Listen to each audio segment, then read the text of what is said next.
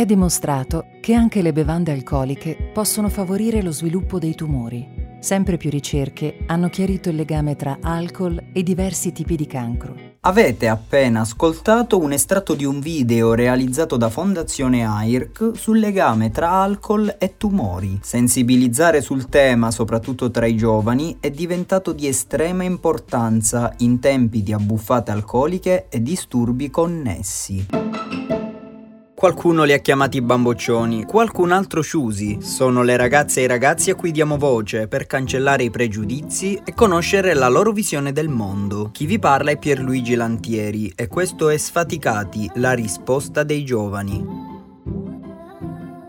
Sfaticati, la risposta dei giovani. Un podcast del giornale Radio Sociale.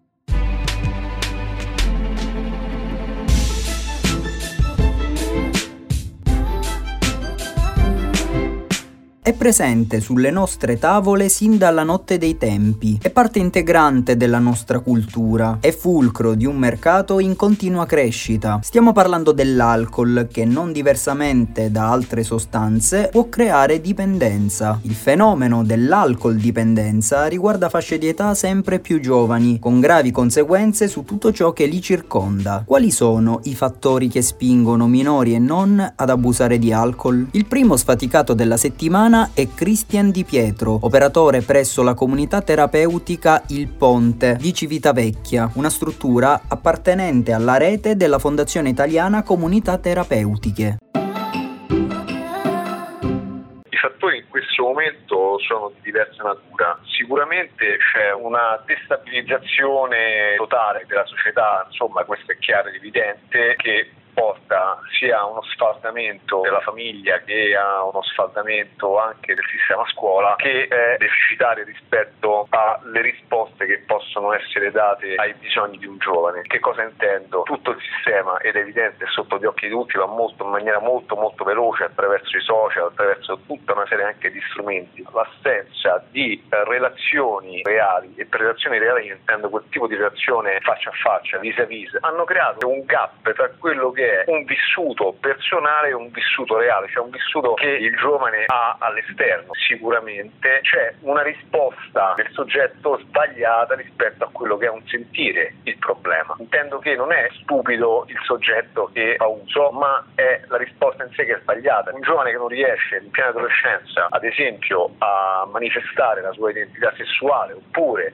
da dare risposte concrete a scuola rispetto a una difficoltà, quello che accade è che naturalmente la risposta a un non ascolto familiare, a un non ascolto delle agenzie di socializzazione porta a ricercare in sé una risposta che è sbagliata. La possibilità di un confronto chiaro, la possibilità di un colloquio, la possibilità di, una, di avere una sedia dove sedersi ed essere ascoltato sembra una banalità, ma dà la dimensione di come in realtà l'individuo, riuscendo poi a cogliere e a ripadroneggiare i cassetti emotivi della sua emotività, quindi a riconoscere le manifestazioni di dolore, di sofferenza, come di quelle di gioia anche, riesce poi a dare risposte differenti rispetto anche a quello che può essere l'abuso di altri.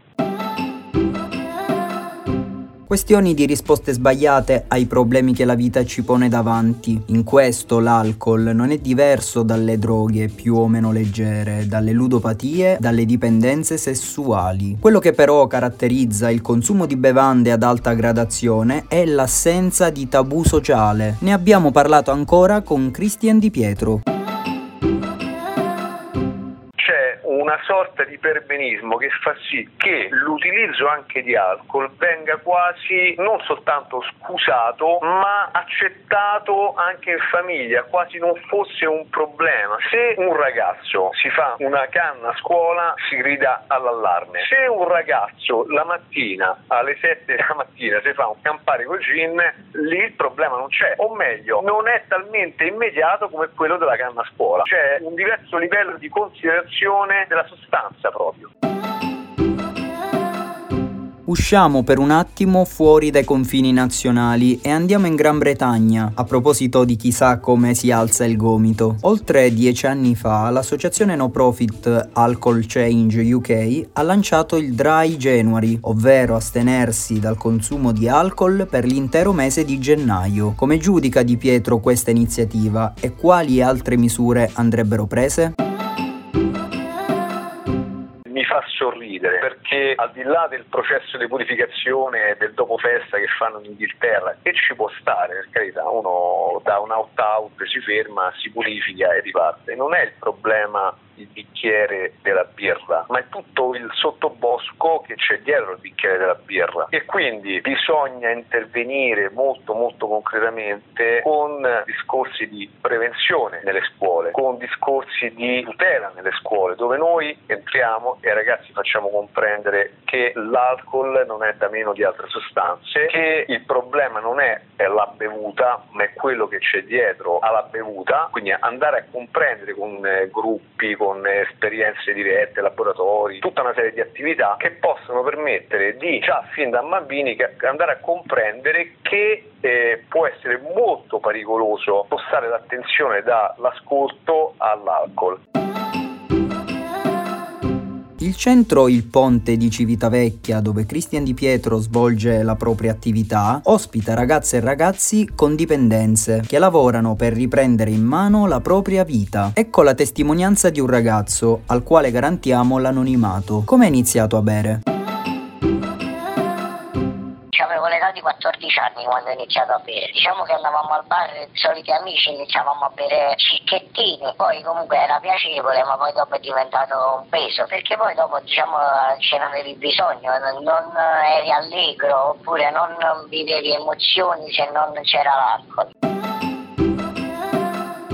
Il nostro intervistato ci racconta che è cresciuto con il peso della dipendenza, un fardello che si è portato appresso fino all'età di 28 anni. Poi cos'è successo?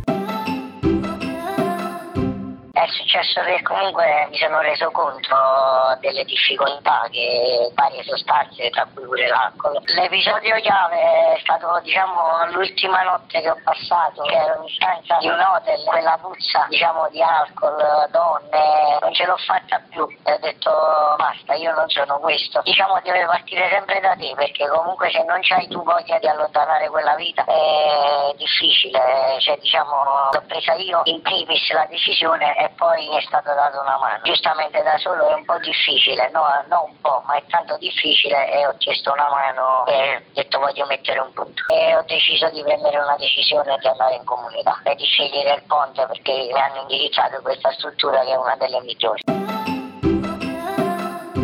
Adesso sono quattro mesi che il ragazzo si trova in trattamento presso la comunità. Non conosce il giorno esatto in cui uscirà. In effetti ci spiega che fissare una data finale non è un fattore positivo, anche se crede che resterà nel centro ancora per un bel po'. Allora, come si immagina il suo futuro? Operatore sociosanitario, vorrei riprendere di nuovo la mia carriera da OS perché stavo trascurando e giustamente facendo uso di alcol e varie sostanze la, la mattina non rendevo sul lavoro, non andavo più al lavoro. Di riprendermi la mia vita in mano di nuovo, questa è la mia ambizione. Sfaticati torna la prossima settimana con altre voci dal mondo degli under 30. Segui tutte le notizie gli approfondimenti, i podcast sul sito www.giornaleradiosociale.it e sui nostri social Facebook, X, Instagram e TikTok.